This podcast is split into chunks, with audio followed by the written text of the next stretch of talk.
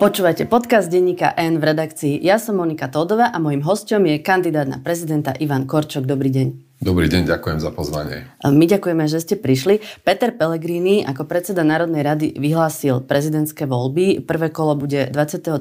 marca a druhé kolo 6. apríla. Medzi tým bude Veľká noc. Keby ste vy mohli rozhodnúť, kedy by mali byť prezidentské voľby, určili by ste tie dátumy rovnako? Tak ja môžem povedať, že my sme sa trošku pozerali do kalendára, nám to vyšlo na tieto dva dní, lebo tiež sme odratávali z kalendára, kedy je Veľký piatok a kedy proste je veľkonočná e, sobota. Vedeli sme, že sú tu lehoty, že sa to musí konať 60 dní pred ukončením mandátu. Tak to vám niekde do toho okna e, pristane. A teda sú tie dátumy v poriadku, že nemáte tomu čo vytknúť? Mm, nie. Iba to, že ste ich chceli vedieť skôr? Áno. Myslím si, že by to bolo fajn, ale dnes je nová situácia a ideme do, do kampane. No, Peter Pellegrini tiež v podstate potvrdil, že bude kandidovať a podľa prieskumov ste o, vy s ním dvaja najsilnejší kandidáti. Aký to bude súboj? Tak ja verím, že to bude rovný súboj. Hovorím to teraz trošku s takou patetickou nádejou. Som pripravený na, na najhoršie. Hej, v princípe, že čo všetko sa bude, bude ponúkať verejnosti. Ale verím, že na konci dňa to bude súťaž o to najpodstatnejšie, čo tvrdím od začiatku, a to je, že či moc v štáte aj cez úrad e, prezidenta prejde do jedných rúk. Toto je politicky podľa mňa úplne, úplne kľúčová téma a verím, že bude priestor hovoriť aj ďalej o tom, že čo je nejaká vízia, lebo ja som vlastne za tieto tri mesiace sa dostal situácie, do situácie, že keď som sa snažil trošku hovoriť o obsahu, čo ponúkam do budovania štátu, miesto Slovenska vo svete, tak v dnešných podmienkach vám akože odkazujú aj vlastní priaznici, že vieš čo, že to sú také témy, čo nikoho nezaujímajú. No a ja chcem povedať, že sa toho nechcem vzdať, ale teda na tú súťaž sa teším. Keby ste dnes mali voličovi povedať, že aký je rozdiel medzi vami a Petrom Pelegrinim, tak čo by ste povedali? Ja si myslím, aj z tých stretnutí, ktoré mám po Slovensku a podľa mňa aj, aj z mediálnych výstupov, že to je úplne zreteľné. Zreteľný je príbeh, ako sme sa dostali do tohto bodu, kedy chceme, chceme súťažiť. Myslím si, že tu je nejaký historický záznam o tom, že kto sme, ja nastupujem ako občianský kandidát. E, to je tiež samo o sebe podľa mňa výpoveď. Myslím si, že je keď hovorím o sebe, u mňa predpoklad, že budem prezident naozaj nezávislý a budem prezident eh, suverénny. Myslím si, že toto je zásadná otázka pri, pri Petrovi Pelegrinim, ak sa na to eh, pýtate. Myslím si, že je úplne zretelné, že za celých mojich 30 rokov som stál, pokiaľ ide o postavenie Slovenska vo svete. To znamená, že kde patríme. A nie len, že či sme členom NATO a EU, to je úplne zretelné. Ale mne sa zdalo, že v zlomových situáciách to u Petra Pellegriniho nebolo jasné pred ruskou agresiou, pri, pri obrannej zmluve so Spojenými štátmi. Áno, ale dnes by sa mohlo niekomu zdať, kebyže zavre oči a odmyslí si hlas, že v podstate hovoríte to isté. Aj ale hovoriť hovorí... to isté a konať je podľa mňa zásadný rozdiel. A preto sa vraciam. Áno, myslím si, že je v skutkoch rozdiel, lebo keď bolo treba na verejnosti sa postaviť napríklad pri už spomínanej agresii a útoku Ruska na, na Ukrajinu, tak Peter Pellegrini, my sme nevedeli, kde stojí. Dodnes Peter Pellegrini hovorí o tom, že um, ako to zahraničná politika na všetky štyri strany, ja to podpisujem, len treba vedieť, kde patríte. A netreba byť súčasťou vlastne toho politického tábora, ktorý, uh, ktorý ľudí dezorientuje na Slovensku. A to hovoria prieskumy verejnej mienky a Peter Pellegrini na tom má zásadný podiel. Môj kolega e, Martin Milan Šimečka povedal, že poznáme váš príbeh ako diplomata, ale ľudsky o ňom veľa neviem. Čo by ste mu na to povedali? No, áno, ja sa, ja sa stretávam teraz so zvýšeným záujmom o, o moju osobu a považujem to za prírodzené. Veď e, iste správne hovorí pán Šimečka, že je, je akoby verejne známe to, čo som robil za 30 rokov v, diplomácii a na poste ministra zahraničných vecí. A poviem vám to teraz tak trošku aj, aj ľudsky, že aj som trochu v rozpakoch, že, že čo by som ja teraz mal robiť, že mám si ja nejako mám nejako začať ja rozprávať o, o tom, aby ten príbeh bol nejakým spôsobom zaujímavý. Ja sa hlásim k tomu, že to, čo ponúkam do prezidentského úradu, je svojím spôsobom pravdepodobne nudný príbeh. nudný príbeh v tom, že mám dostatok skúseností z toho, ako funguje štát. Že som prešiel nejakou uh, politickou skúsenosťou, že som zažil ťažké situácie našej republiky za celých 30 rokov, kedy sme boli aj dole, aj na kraji priepasti, kedy sme sa dostali aj do, uh, do, do, do toho sveta, kde, kde patríme. No ak je toto nudné, tak ja sa budem snažiť presvedčiť, že to vnímam ako ako niečo, čo môžem vložiť ako a poviem plus. zase. A poviem zase. Že to je vlastne plus, ako že, ako plus, že to je nudné. Že, že čo viem premeniť v úrade prezidenta Slovenskej republiky na službu na službu našej krajine. Ja sa proste k tomu aktívne hlasím. A k tomu osobnému, ak ešte môžem dopovedať, tak sem tam sa sám seba pýtam, že či som ja nemal nejako intenzívnejším spôsobom E, čo budovať teda môj príbeh a hovoriť. Dnes hovorím o tom, odkiaľ pochádzam, z akých pomerov. Mne sa Skúste. to nezdá, mne sa to nezdá úplne... Skúste povedať, z akej rodiny pochádzate. Z veľmi jednoduchých pomerov, uh, jednoduchých. Aj, aj, aj to neviem dobre pomenovať. Mama zdravotná sestra, dodnes žije v dobrom zdraví, otec uh, bol vodič sanitky, preto ma aj trošku, trošku udivuje... V Banskej Bystrici? V Banskej Bystrici, áno. Preto aj vnímam akoby s takými rozpakmi, že teraz ľudia hovoria, že to je ten uhladený diplom, no veď som, ale, ale ja nemôžem zaprieť ani svoj pôvod a ja ani nebudem hovoriť, že môj pôvod a pomery, z, z ktorých pochádzam, že ma nejako predurčujú e, k tomu, aby som mohol byť, e, mohol byť dobrým prezidentom, ale nemyslím si ani, že to je môj handicap. Ja som si tiež prešiel moju cestu e, aj k začiatku mojej, mojej kariéry. Ja viem, čo to je žiť a viem čo to je strádať. Viem, ako no, to bolo to žiť. som sa chcela spýtať, že či ste ako no, dieťa vyrastali s tým, že ste mali doma všetkého dostatok, alebo vám niečo chýbalo? Úplne naopak. Ja som, ja som videl, že v mojom okolí tí, ktorí mali rodičov v komunistickej strane, moji rodičia, vidíte, ja z toho nerobím nejaký príbeh, že moji rodičia neboli ani v komunistickej strane, že môj otec, jednoduchý vodič sanitky, ale on naozaj nemal rád komunistov, ale mám zapamätané, že keď na komunistov nadával, tak nikdy v ňom nebola nenávisť, nebola ľudská. Čiže slušne nadával. Ľudská, no proste on ich nemal rád. A on nemal rád ani tých okolo nás, ktorým sa žilo práve preto, že to boli ľudia z komunistickej strany, alebo teda robili kariéru cez komunistickú stranu, že sa im žilo lepšie. Nie, nám sa nežilo proste za komunizmu e, dobre, ale aj teraz to ide som nejako z chlpatej deky, lebo ja nie som úplne zvyknutý o tom rozprávať, e, rozprávať sám o sebe. Čo mám? Mama mi teraz na Vianoce dala, dala knihu o jej krstnom otcovi, ktorý, je, ktorý bol politickým väzňom Ilius Madaras, evangelický, evangelický kniaz. Ja, a proste to je súčasť môjho príbehu, ale ja som nikdy nepovažoval za potrebné proste z toho robiť nejakú, niečo, čím by som mal, ešte raz, to bude asi dobre, hovoriť o nejakej predurčenosti mojej uh, uchádzať sa na najvyšší Nemyslíte si, že to tak funguje? Môže, práve že si myslím, že to tak fungovať môže, ale nie som ten, ktorý z tohto bude robiť príbeh len preto, aby to bolo dostatočne atraktívne a viete čo, ja mám aj ist, som, som v istých pochybnostiach, že, že čo je parameter teda dobrého, alebo teda toho príbehu, ktorý vás predurčuje na, na takúto funkciu. Ja, ja viem, kto som a ním aj zostanem. Kam ste chodili do školy? V Banskej Bystrici.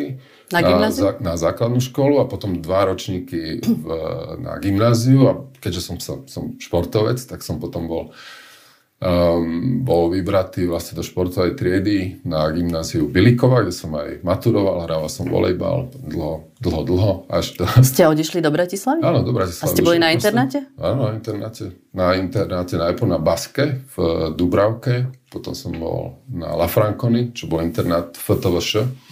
A prečo ste sa nestali volejbalistom?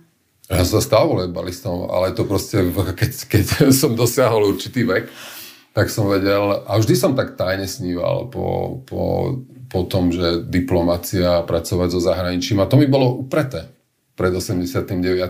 Môžem to povedať do príbehu aj to, že... Čo znamená mojou, upreté?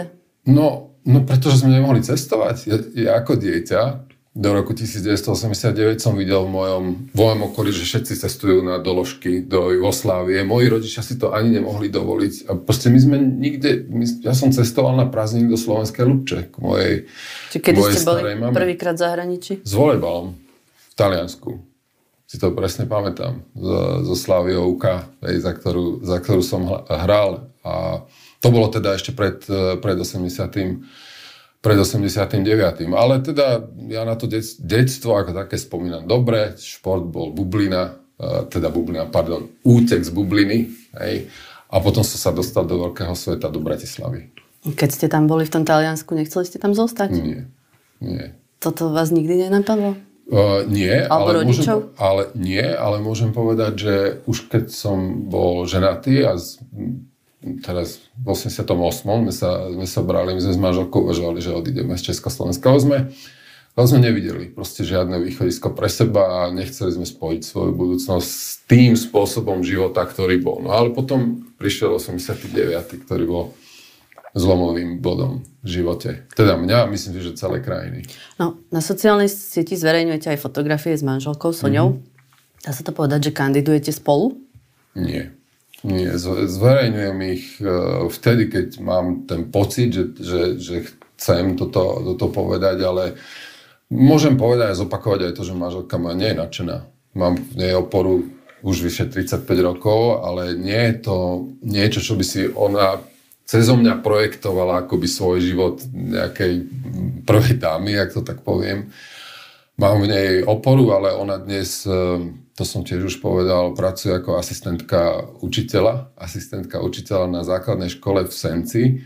A potom, čo strávila celý život vlastne so mnou, s rodinou, e, keď sme chodili po svete, tak e, keď sme sa teraz vrátili domov a ja som skončil ako minister zahraničných vecí, tak sme mali taký pekný život naplánovaný v zmysle toho, že ja som stiahnutý z verejného života, ona pracuje ako učiteľka, teda pardon, asistentka učiteľa a je šťastná v tej, v tej polohe.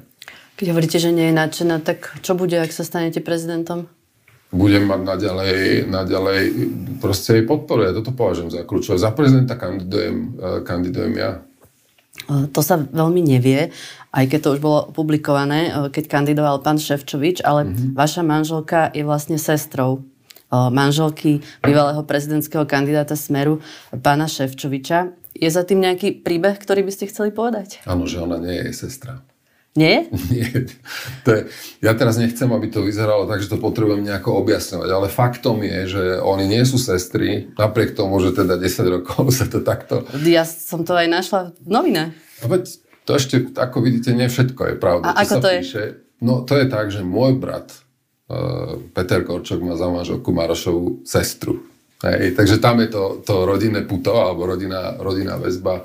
Je, máme dobrý, dobrý vzťah, ale ten, ten príbeh je takýto, že, že švagrina je sestra Maroša Ševčoviča, moja švagrina. Švagrina. No ale nebude manželka klepať rezne v kampani nie, ako to, manželka to rozhodne, pána Ševčoviča? Nie, rozhodne nie. A, a pozrite sa, aj to poviem pri tom dobrom vzťahu rodinom, ktorý máme, že, že to, na toto by som sa nikdy nedal nahovoriť, ani keby to malo stať úrad prezidenta. No a koho podľa vás bude voliť pán Ševčovič v druhom to, kole? Mm, Pri tých vašich dobrých to rodinných ja vzťahoch? Veru, to je dosť dobrá otázka. Uh, to je dosť dobrá otázka. Ponechávam to na jeho slobodné rozhodnutie. Nebudete sa Ale verím, že bude mať dobrý vkus. Uh, Milan Šimečka ešte o vás povedal, že ste mierne konzervatívni. Mm-hmm. To je pravda? Mm, prečo nie? Prečo nie? A môžem dopovedať to, že na, na, na Slovensku na Slovensku je to tak, že tu máme rôzne podoby a niekedy aj čudné podoby konzervativizmu a e, mnohé veci, ktoré spadajú do toho klasického spektra konzervatívnych hodnot. Ja zdieľam od, od rodiny, od pravidiel, od toho, že um, že v kultúrno-etických otázkach tiež treba nejaký e, čas a spoločenský vývoj. Toto sú veci, ktoré sú mne úplne blízke. Ale jednu vec chcem aj na tému konzervativizmu na Slovensku povedať, že naozaj má dve podoby. Jedna je taká, že ku konzervatívcom už sa hlásia aj sociálni demokrati, aj bývalí sociálni demokrati, aj slovenskí sociálni demokrati, aj národniari. Ja už ani neviem, že kto sa k tomu nehlási. ale myslím si, že ich spája jedno. Odpor voči liberálnej demokracii. A potom je tu druhá časť e, konzervativizmu. Prečo to nepo, nepomenovať tak, ako je? To je pre mňa KDH, ktoré vidím, že, e, pre ktoré vidím, že dôležité etické a hodnotové otázky sú pre nich dôležitou súčasťou programu, ale nikdy som nemal pochybnosti o tom, že KDH vidí Slovensko v demokratickom svete, že KDH vie, kde Slovensko patrí, že, sú tam, že tam oddanosť hodnotám, eh, hodnotám demokracie. A toto je, si myslím, veľmi dôležité. Rovnako sa to ukázalo v konzervatívnom spektre na Slovensku, že tá prvá časť konzervatívcov, hej, eh, ospravedlňuje agresiu voči Rusku. A to podľa mňa absolútne absolútne nepriateľné a to nemá nič s európskym konzervativizmom, ku ktorému sa hlásia. Neviem, či to je zrozumiteľné, ale ešte raz, je to, je to tá časť spektra, ktorá tlačí dopredu a konzervatívne hodnoty, ale v demokratických hodnotách si myslím, že nepatria do európskeho konzervativizmu. Čo to znamená, keď hovoríte, že kultúrno-etické otázky potrebujú nejaký vývoj?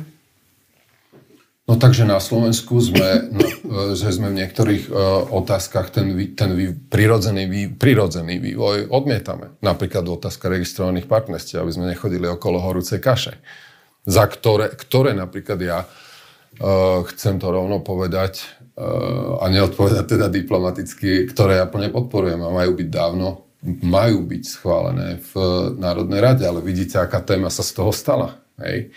Takže tieto veci na Slovensku dostali, boli trošku unesené tými, ktorí, ktorí sa ešte raz Sú konzervatívci, ale sú nie demokrati? Sú, hej, ale majú, evidentne je skôr konzervatívna nálepka pre nich politický nástroj. No ja si myslím, prečo by sme o tom nehovorili. Stále sa čaká na to, či bude kandidovať aj konzervatívny kandidát, aspoň tak ho nazývame. Zatiaľ sa nezdá, že by to mohol byť niekto taký silný, že by vás mohol predbehnúť. Ale vy rozumiete tomu, keď e, konzervatívci, a teraz myslím napríklad aj tých z KDH, mm-hmm. hovoria, že aspoň v prvom kole by chceli voliť svojho kandidáta? Je to, prečo by som to neakceptoval? Ja beriem to na vedomie. Kde ja ešte raz e, prezidentskú kampaň vnímam ako súťaž. Aj ako súťaž ideí nejakého hodnotového sveta, o ktorom ja som pripravený rozprávať. Prečo by, prečo by konzervatívci, ale teda hovoríte KDH, hej, v tomto prípade nemali mať vlastného kandidáta. Ale myslím si, že to je prekonané pretože povedali, že, že kandidáta vlastne mať nebudú. A, tomu a teraz ani nemyslím, že by mali mať mm-hmm. niekoho z ich strany, ale že teda uh, politici z KDH, niektorí politici z bývalého Olano uh, to hovoria, že niekto, kto je prirodzene konzervatívny, mm-hmm. že takého by chceli voliť v prvom kole, nemyslím priamo člena strany. Tak vy im máte čo ponúknuť ja tomu konzervatívnemu voličovi? Áno, môj život.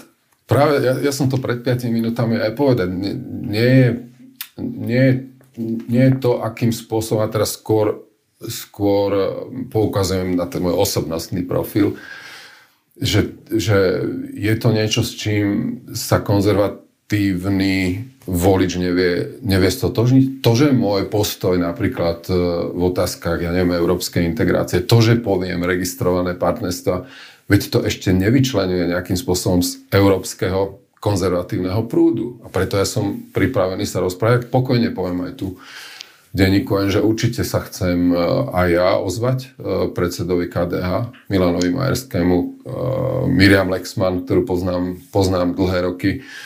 A ja som pripravený im hovoriť o všetkých mojich postojoch, politických aj osobných. A to že, to, že oni hľadajú svojho kandidáta, ja, ja by som sa len tešil, aby to bola naozaj férová, férová súťaž pokojne aj s konzervatívnymi kandidátmi, s inými a, a, a to je dobré, ľudia si vyberú. Zatiaľ s nimi teda nerokujete, lebo vraj časť klubu KDH by bola ochotná mm. vás podporiť už aj pred prvým kolom, ale čas nie? Ja nechcem uh, dávať odkazy, odkazy, odkazy teraz cez média uh, tohto typu. Určite mal som pred uh, Vianocami komunikáciu s Miriam Lexman, sme sa dohodli na, na stretnutí, ale predsedom KDH je Milan Majerský. Tak ja Jej manžel? Jej manžel. Ja teraz, ja teraz bez akýchkoľvek teda nejakých odkazov a signálov chcem len povedať toľko, že som pripravený sa rozprávať s KDH.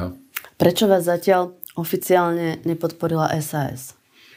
Um, SAS to tiež môžem povedať, e, že som v komunikácii s Richardom Sulikom, aj s Brianom Grölingom. Je to, je to etablovaná strana so štruktúrami, oni to rozhodnutie príjmu a môžem povedať, že v najbližších dňoch sa stretnem na Republikovej rade z SAS. No, bol tu pred vami, lebo nahrávame v útorok e, tento rozhovor, bol tu pán Gröling, e, robil rozhovor s kolegom Mikušovičom a on povedal, že idete na rokovanie klubu poslaneckého? Republikovej rady. Republikovej rady.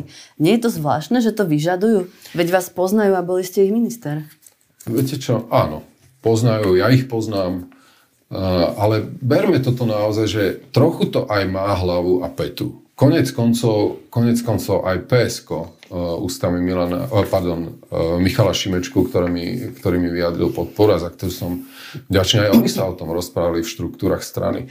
Ja si myslím, že taká akoby štandardizácia tých, tých postupov, že to neškodí. Že nevyrušuje vás to? Nie, nevyrušuje. Lebo, lebo, viete, mohlo by ma to vyrušovať vtedy, keby SAS signalizovalo, že či idú mať oni vlastného kandidáta, že či im ja v niečom vadím, alebo nevadím. Alebo že by za to niečo chceli. Alebo že by za to niečo chceli. Veď e, ja, ja, sa, ja sa na to stretnutie teším a som rád, že ma na Richard Curik pozval. Andrej Danko o vás povedal, má toľko peňazí, že Pelegrini mu sa o tom ani nesnívalo. Čo by ste na to Dankovi povedali? Že chce byť zaujímavý. A že sa mu aj darí. Ale tým to končí celá, celá, celý politický, politický prínos e, slovensko-národnej idei týmto končí. Proste On je týmto... ten fejkový vlastenec, o ktorý hovoríte? Áno, myslím si, že je náčelník. v, tomto, v tomto zmysle. Máte dosť peňazí na prezidentskú kampaň? No, v tejto chvíli, v tejto chvíli na transparentnom účte je vyše 310 e, tisíc, myslím, že 80 sme minuli, zákonný limit je 500. Myslím si, že že za tých 500 tisíc sa dá urobiť kampaň taká, aká sa urobiť dá. Ešte v tom je samozrejme DPH. A takto, takto bude tá kampaň aj vyzerať e, z mojej strany.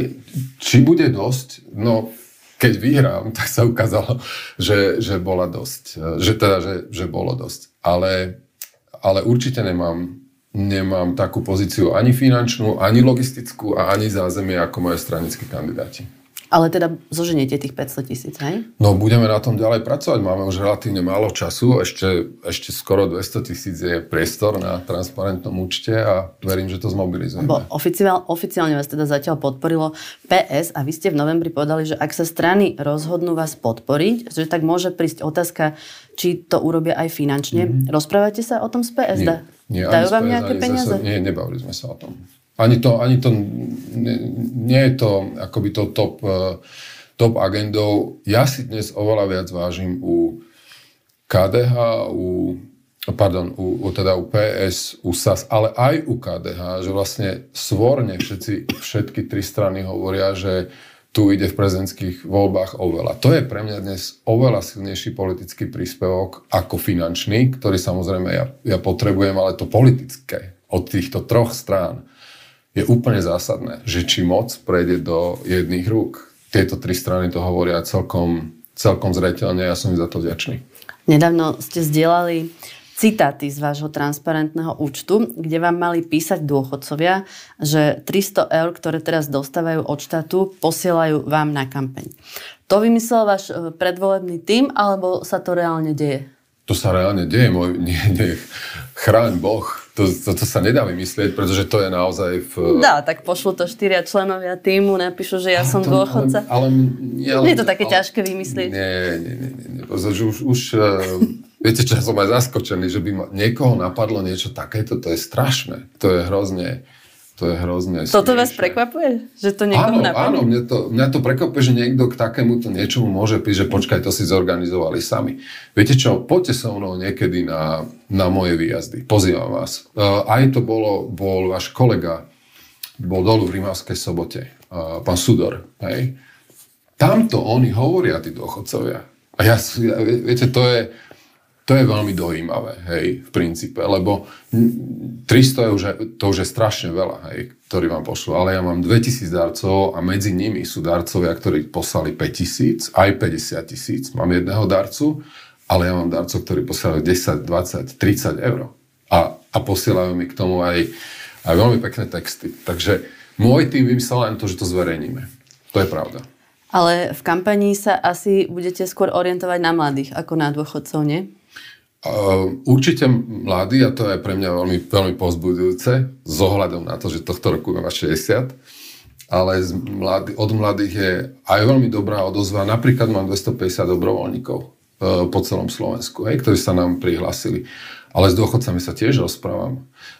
Moja mama mi dala napríklad na to impuls, teda uh, dôchodkynia zdravotná sestra, u ktorej viem veľmi dobre, aký má dôchodok a ktorá hovorí, že Vieš čo, na, mne to tak hrozne pomôže, tých, e, tých 300 eur, lebo má po otcovi tak e, vdovský dôchodok a teda svoj ako zdravotná sestra, to je nejakých 740 e, eur dokopy, tak jej to hrozne pomôže.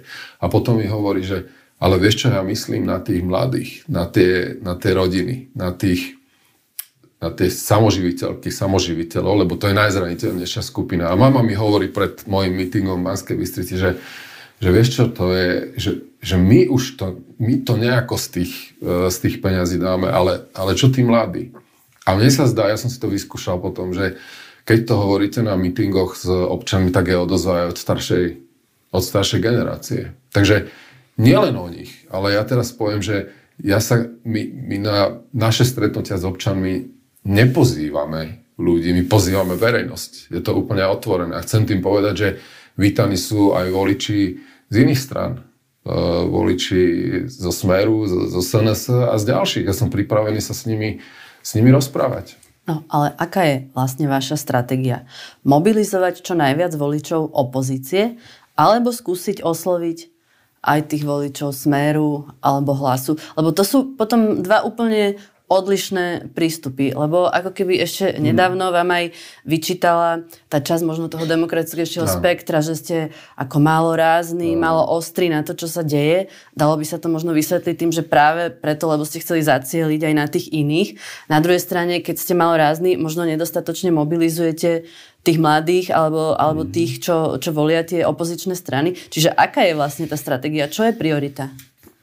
No tak tá má dve línie. Jedna je mať... No ale nedá sa dať obidve naraz no, vlastne no, v tej nedá. kampani. Ne, nedá, ale, ale my tam ešte nie sme v tom bode. Ja si myslím, že na konci dňa, keď ľudia budú stať pred e, rozhodnutím, že komu dajú svoj hlas, a teraz dokonca možno naprieč uh, politickým spektrom, tak ja si myslím, že oni si zvážia, že či, či prezident, ich prezident bude naozaj len v asistentskej funkcii predsedu vlády. Ja som si úplne istý, že, že o toto pôjde v, pred prvým a osobitne aj pred uh, druhým kolom. A to si nemyslím, že sa to bude vyčlenovať len, len to, že to je opozičný tábor, ktorý, o ktorý samozrejme, samozrejme ja sa, ja sa usilujem a verím, že bude mobilizovaný aj tým, čo hovorím teraz. Môj problém je, zistujem, a to neviem, či sa odučím za dva mesiace, je, že aj keď poviete uh, vážnu a E, vážne a celkom jasné stanovisko, ale nepoviete to s, s krvavými očami, s navretými žilami a s brontovou tvárou. A nebúchate do stola. A nebúchate do stola, tak vlastne ľudia, ľudia ani nezdvihnú obočie. Tak je nastavená už dnes komunikácia v slovenskej politike. Keď poviem, že táto vláda, skúsim to povedať teraz tak, táto vláda koná veľmi nezodpovedne v zahraničnej politike, tak to hovorím si myslím celkom zretelne a celkom jasne, ale asi nie je dostatočne šťav na to, na to, aby to bolo vnímané, že počká, ale Korčok sa tu úplne jasne, jasne vyhranil. Ja to viem oprieť, oprieť o argumenty, ale sklamem verejnosť, ak si budú myslieť, že, že sa budem presadzovať proste nejakým hlučným štýlom a mobilizáciou a každý druhý deň tlačovou konferenciou. Hovorím vtedy a tak, ako si myslím, že to je dôležité. No, ale vidíte aj z tých prieskumov, že napríklad 90% voličov hlasu bude voliť uh, Pelegriniho a ako aj mm. teraz hovoríte, nie je vo vašej povahe oslovovať voličov Smeru alebo SNS, lebo oni práve potrebujú to, čo ste teraz uh, povedali, mm. tú, tú červenú tvár a, a tú nahnevanosť uh, dostatočnú. Čiže, čiže nemali by ste túto stratégiu rovno opustiť a a skôr mobilizovať Nemal. a volať tých Nemal. mladých? Nemal, pretože ja sa chcem stať prezidentom Slovenskej republiky so silným mandátom, kedy presvedčím ľudí, že, um, že aj tie veci, ktoré sa zdajú nepodstatné dnes, sú, sú dôležité. Ešte raz, dobudovanie štátu, modernizácia, modernizačný dlh, ktorý máme, e, strašne veľký. Ak toto máme úplne vytesniť z, z politiky, tak politika stráca, stráca zmysel. Mám veľkú aj chuť, aj seba dôveru, že dokážem o tomto, o tomto presvedčiť nielen e, toho voliča, ktorý je dnes prirodzene e, môjim voličom a ktorý sa prejavuje v tých prieskumoch e, verejnej mienky. Ale prezident má inú agendu, ako majú politické strany. Ja sa chcem, chcem sa toho držať. No, ale čo si myslíte o tom, že Peter Pellegrini nevylúčil, že by po zvolení zostal predsedom hlasu? Ja myslím, že tým povedal veľa a povedal to aj včera na úplne... Zákon to nezakazuje. Zákon to nezakazuje. Takže on určite neporuší zákon, ale myslím si, že aj tou odpovedou takou, že vyšší vaši, že musím sa zamyslieť a musím sa, že to je... Hej, tak myslím, že aj to hovorí jasne, že ako si on predstavuje výkon e, prezidentského, prezidentského úradu. Mimochodom, až ma to prekvapilo, že má taký veľký problém so slovom rovnováha. Lebo ak je rovnováha problém, tak potom vlastne to je akoby e, prihlásenie sa už k jednému, čo sme tu mali v prezidentskom úrade, že sa konám, ako by som bol členom, členom Smeru. smeru. To, sme Gašparovič. to už sme tu mali, tuším, 10 rokov tak sa zdá, že, že tu je veľká inšpirácia. Tak on hovorí, že rovnováha nie je dôležitá, že rovnováha sa ukázala v demokratických voľbách a že podľa neho je pekná rovnováha 79 hlasov pre koalíciu a 70 To je teda tiež pozoruhodný výrok na predsedu parlamentu a aj na prezidentského kandidáta, lebo mimochodom e, zabezpečenie riadneho chodu ústavných orgánov, čo je úplne principiálna, e, principiálna kompetencia prezidenta, tak aj tu ukazuje Peter Pellegrini v praxi, ako si to predstavuje. Môžem uvieť konkrétny príklad. Napríklad pri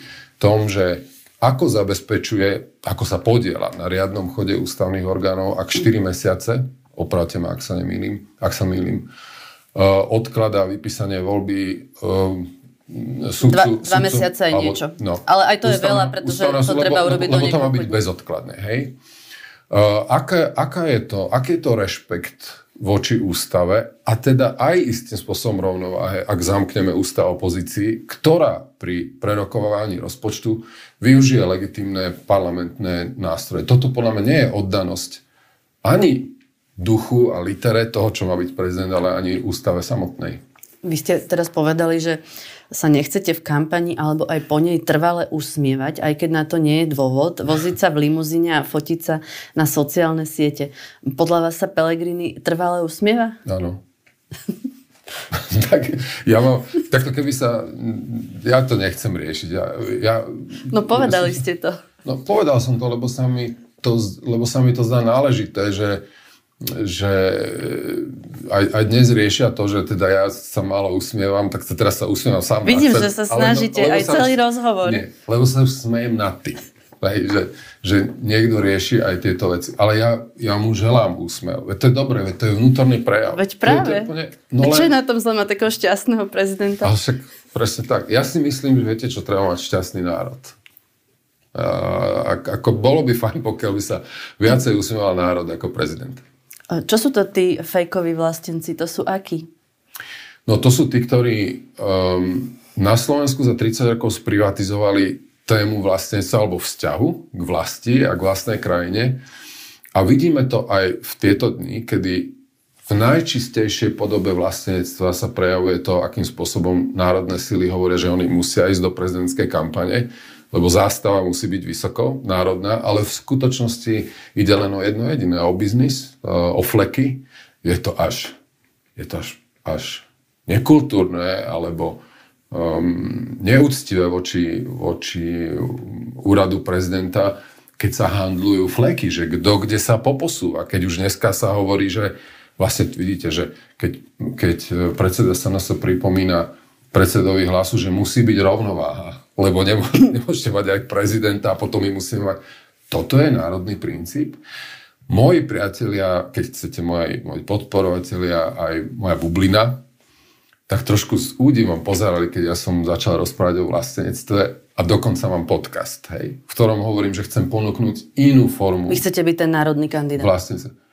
Ja, no ja sa necítim byť odnárodnený. Rovnako ako si nemyslím, že mienkotvorná časť slovenskej politiky, demokratické strany, oni nie sú odnárodnené, len preto, lebo hovoria, že Slovensko patrí do vyspelého Ale tá druhá strana sveta. hovorí no, o tom, preto, že sú všetci lebo, proti Slovensku. Ale, uh, pani redaktorka, to je preto, lebo aj my sme túto tému pustili z rúk. A my sme ju vyprázdnili. Ja sa hlásim rovnako ako ktorýkoľvek národňar seba deklarovaný k štátnym symbolom. Ja viem, čo to je. Lebo dres so štátnym znakom som nosil 30 rokov na mojej hrudi.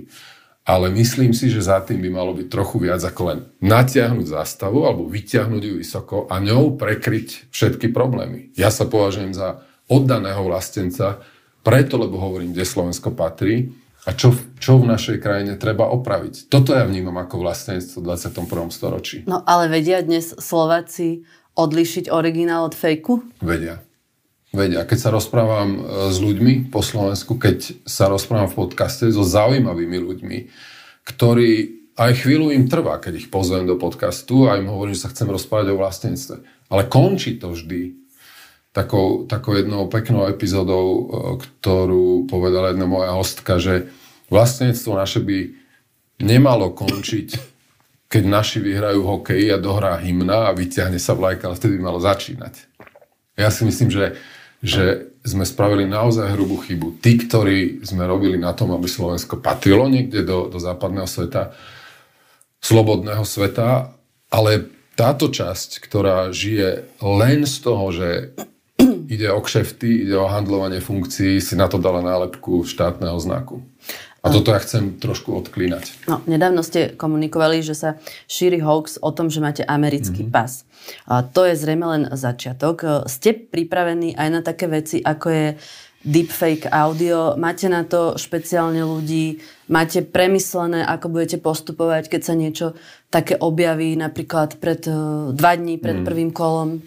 Zaoberáme sa tým, a ja som aj na začiatku tohto rozhovoru povedal, že čakám len to najhoršie. Hej. E, samozrejme, že z hľadiska obrany voči, voči tomuto, lebo to už je aj otázka, mm, otázka sofistikovaného prístupu, otázka zdrojov. Ja, ja na to vyslovene treba mať expertov. No, aj expert, no ale na to musíte mať peniaze. Mm-hmm. Experti sú samozrejme na, na trhu. Len ich Budeme, treba zaplatiť. Len ich treba zaplatiť. E, a tu určite budem ťahať za, kračiu, za kratší koniec, ako povedzme stranickí kandidáti, ktorí majú na to, aby sa bránili, ale ktorí majú aj na to, aby to používali. Teraz to hovorím úplne neutrálne, ale videli sme aj v závere parlamentných volieb, teda v kampani pred parlamentnými voľbami, že takéto pokusy tu boli a ja si myslím, že, že tam sa to otestovalo. Teraz nehovorím, že deepfake, ale tá špinavá kampaň sa tu veľmi otestovala na prezidentke Čaputovej. Toto sme, toto sme videli, akým cieľeným spôsobom, jej nos. akým cieľeným, nechutným spôsobom tu boli organizované osobné útoky. To, ja nehovorím, že človek má byť z cukru, ja nehovorím, že aj prezidentka mala mať imunitu na politickú kritiku, ale my sme videli, čo sa tu udialo voči nej a áno, počítam s tým, že budeme vidieť aj deepfake. Mimochodom, mimochodom, na mňa budú neviem čo, neviem čo, ale ja si myslím, že my máme dosť e, akoby politického materiálu, aby sme hovorili voči našim oponentom to, kde si myslím, že zlyhávajú. Na to nepotrebujeme my žiadny deepfake. No ale keď sa to stalo Michalovi Šimečkovi, tak sa to relatívne rýchlo podarilo mm-hmm. zastaviť, aj keď určite to malo významný zásah, ale vtedy sa to podarilo aj vďaka tomu, že na to reagovali aj štátne orgány. Mm-hmm. Napríklad policia, aj tá jednotka, ktorá bojovala proti hoaxom a proti propagande, v podstate to treba hneď ohlásiť na tie sociálne siete. Treba konať vlastne mm. ako keby okamžite a vo veľkom. Ale teraz štát tých ľudí, ktorí sa zaoberali dezinformáciami, hoaxami, prepustil. Mm. Vlastne táto zložka je momentálne úplne oslabená. Dá sa za takejto situácie vyhrať voľby?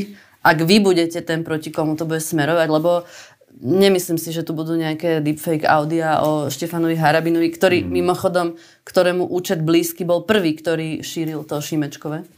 No, zase, ja, ja tu teraz nepodsúvam zodpovednosť, ale z hľadiska profilu kandidáta a aj toho priestoru, ktorý re, reprezentujete, tak je jasné, že dezinformačná scéna a aj taký ten temný priestor, keď chcete, bude na strane Petra Pellegriniho. Veď má podporu má podporu Smeru, ktorý sa naplno hlásil k rôznym typkom a typom, ktoré, majú, ktoré sú kriminálneho charakteru. Hej? takže tu je úplne zjavné, že že kaďal pôjde táto komunikácia v prospech najsilnejšieho kandidáta a favorita. To je úplne zjavné. Ja môžem povedať len toľko, že sa rozprávame s určitými spoločnosťami, ktoré sa tomu venujú, ale musíme nájsť model a musíme to samozrejme organizovať veľmi, veľmi transparentne. To znamená, ak s niekým spolupracovať budeme, tak to budete vidieť a vedieť. Tie prieskumy zatiaľ hovoria, že to druhé kolo vyhrá celkom jasne Peter Pellegrini. Ako to chcete otočiť? Dá sa to? Dá sa to. Som si istý, keby, keby nie, tak, e, tak do toho nejdem. Ja si vôbec nemyslím, že byť v tejto chvíli a potom, čo som rok a pol ja stiahnutý z verejného priestoru, veď od septembra 22 som mimo verejného priestoru a byť druhým, uh, druhým v poradí, povedzme s nejakými 40% a byť druhý so šancou sa dostať do druhého kola, tak ja si myslím, že tá východisková pozícia vôbec nie je zlá.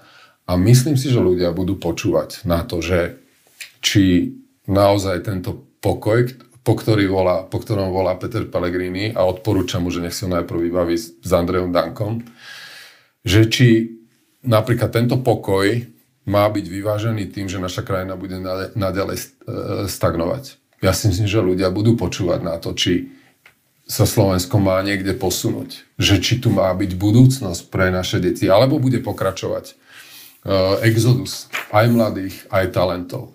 Ne, nedám si zobrať jednoducho možno tak, takú ilúziu, že aj s týmto sa dá uspieť, lebo ja chcem uspieť s týmto presvedčením, presvedčením, lebo potom ako prezident chcem krajine pomôcť. Idete vo štvrtok na protest proti zrušeniu špeciálnej Ja pôjdem určite na protest, neviem ale kde.